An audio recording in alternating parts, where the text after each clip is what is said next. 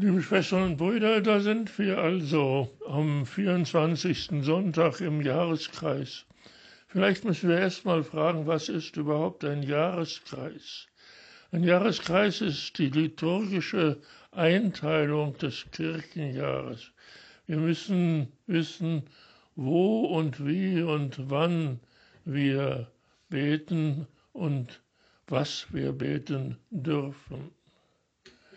Wenn wir auf das Evangelium des heutigen Tages schauen, jenen Auszug, den wir im Gottesdienst hören oder lesen, dann sehen wir, worum es überhaupt geht.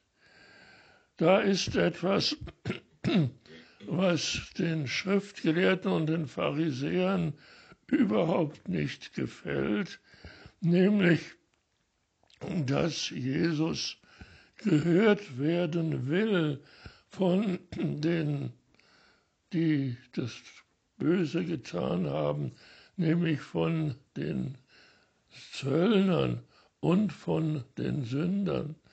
Das sind die, die sich nicht gehalten haben an die Schöpfungsordnung.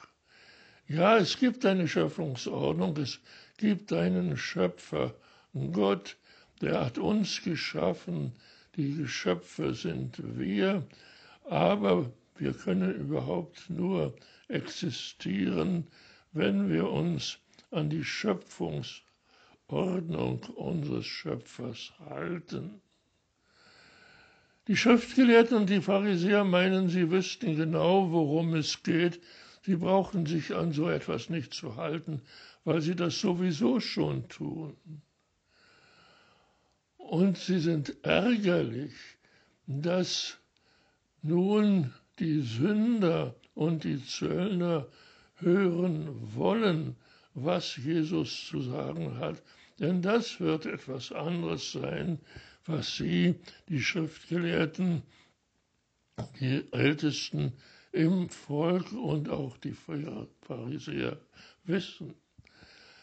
Als sie ihren Zorn sehr deutlich zum Ausdruck bringen über das, was hier geschieht, nämlich wie die Sünder und die Zöllner aufmerksam zuhören, was Jesus zu sagen hat, da sagen sie doch, jetzt soll etwas anderes geschehen, jetzt soll Jesus sprechen, ihn kennt man und von ihm weiß man, was er sagen wird. Und was tut Jesus? Jesus erzählt diesen Schriftgelehrten und Pharisäern und den Ältesten des Volkes ein Gleichnis. Er spricht von einem Hirten, der hundert Schafe zu betreuen hatte, das schon lange tut, und plötzlich eines Tages ist das hundertste Schaf nicht mehr da. Es ist verschwunden, verloren, weg. Und was wird nun geschehen? Wird er dieses Schaf einfach laufen lassen? Nein, ganz bestimmt nicht, sondern der Hirte wird die 99 Schafe in der Wüste lassen und er wird dem einen Schaf nachlaufen, bis er es gefunden hat. Und wenn er es gefunden hat, dann wird es auf seine Schulter nehmen und nach Hause tragen. Und er wird seinen Freunden und seinen Nachbarn sagen, kommt, freut euch mit mir. Das hundertste Schaf, das verloren war, ist wiedergefunden. Ich habe es hier. Aber die 99 anderen, die halten sich jetzt für Gerechte. Und Jesus merkt, dass die, an die er sich gewendet hat mit seinem Gleichnis, überhaupt nicht verstanden haben, worum es eigentlich geht. Und deswegen fügt er noch ein kleines Gleichnis an. Es ist eine Frau, die besaß zehn Drachmen und plötzlich war eine von den zehn Drachmen weg. Was wird sie tun? Sie wird eine Lampe anzünden, das ganze Haus ausleuchten, aufpassen, dass sie nichts anbrennt. Und dann wird sie natürlich sauber machen, das ganze Haus von oben bis unten, jede einzelne Ecke, bis schließlich dieser zehnte Drachme wiedergefunden ist. Und sie sagt zu den Nachbarn und zu den Freunden, freut euch mit mir, meine zehnte Drachme ist wiedergefunden. Und dann schließt Jesus noch an an die Gleichnisse, so wird es im Himmel sein. Die Engel werden sich freuen, wenn dort im Himmel einer ist, der sich bekehrt, der umkehrt. Das heißt, der das Gute tun will, das heißt in der Schöpfungsordnung und mit der Schöpfungsordnung leben möchte.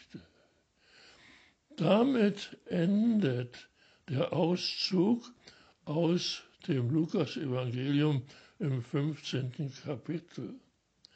Aber für uns ist das lange nicht abgeschlossen, was hier von Jesus initiiert ist, nämlich wie kann man Menschen zu einer Umkehr bringen, indem wir zunächst einmal wissen, dass wir einen Schöpfer haben dürfen und dann, dass wir seine Geschöpfe sein dürfen und schließlich, dass wir uns an die Schöpfungsordnung halten dürfen. Und da ist uns gesagt, dass wir schon wissen dürfen, wenn wir es wirklich in unserem Herzen und in unserem Verstand annehmen, was diese Ordnung ist. Und wir dürfen uns mit unseren Nachbarn und mit unseren Freunden darüber freuen, wenn diese Schöpfungsordnung dadurch wiederhergestellt wird, dass wir nicht aufgeben, bevor nicht alles wieder in dem guten Sinne verläuft und in seiner Ordnung für uns das Gute bringt.